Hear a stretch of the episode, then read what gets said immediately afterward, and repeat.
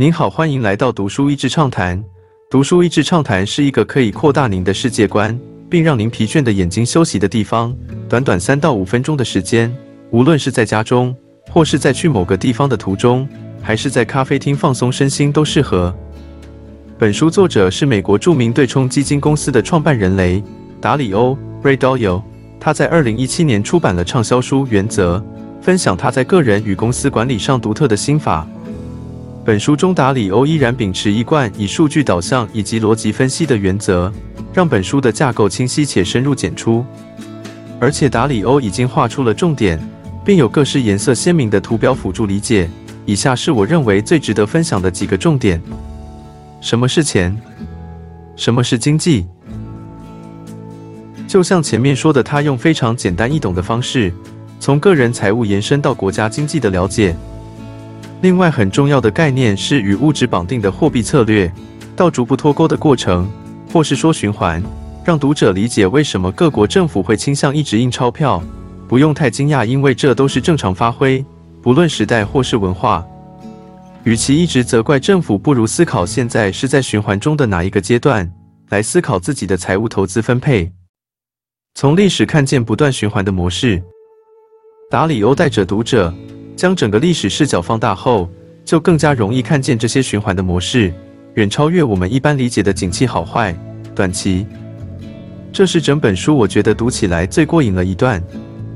达里欧从西元一千五百年开始到现在的五百多年，做了定性与定量的分析。当看到荷兰帝国、西班牙帝国、大英帝国以及二十世纪的美国，就会发现他们的经济周期如此的雷同。而对中国有深入研究的作者，更是把中国历史中几个重要帝国时期的朝代，包括唐朝、宋朝、明朝以及清朝，纳入这个分析的模型，也几乎是符合了每个为期两百年上下的帝国的生命周期模式。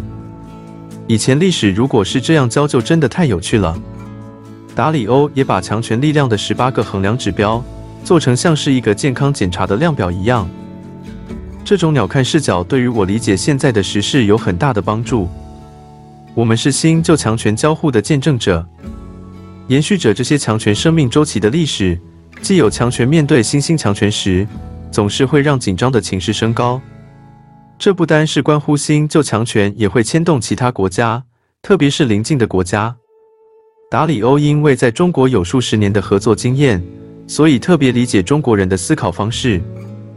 达里欧在书中还要特别花一些篇幅，不断的解释他不是唱衰美国或者要美化中国，而是要美国人愿意放下成见去理解中国人的思考模式，也理解两边永远没有办法让对方套用自己的价值观，只有在这样的理解一下，大家才能够可以互相不要踩底线的方式寻求和平协议之路。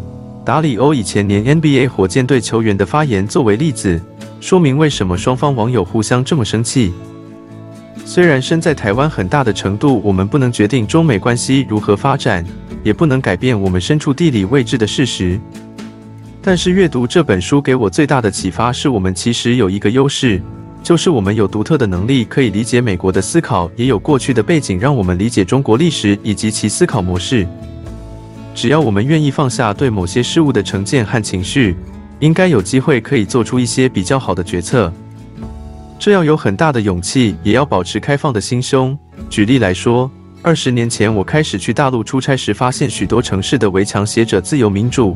当时我很难理解，以为共产与民主绝对是相斥的。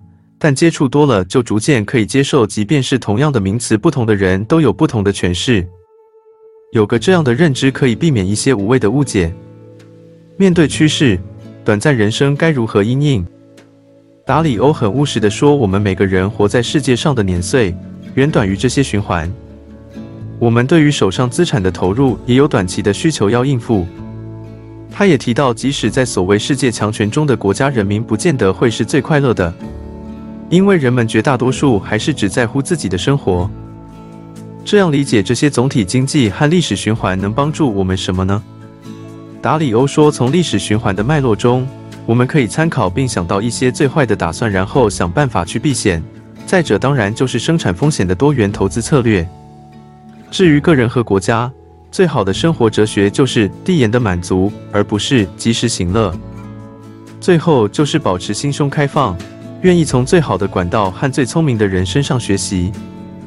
世界进步，但依然不要低估人类的愚蠢。当国家之间的循环，或是国家内的经济循环碰上冲突点时，常常会在内部造成动荡不安。而国家之间因为没有共通的法律，几乎就是一种纯粹肌肉展现的权力之争了。虽然历经两次世界大战的人类深知战争的可怕，而要极力避免。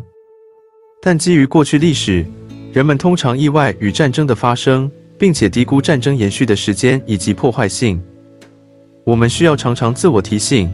二十一世纪的二十一堂课，作者哈拉瑞所说的一句话非常中肯：人类的愚蠢是历史上最重要的力量之一，但我们却常常忽略这股力量。今天的内容就到此为止了，十分感谢大家收听读书益智畅谈节目。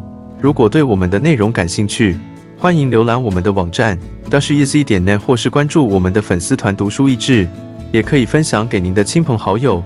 欢迎继续关注我们下一期节目，下次见。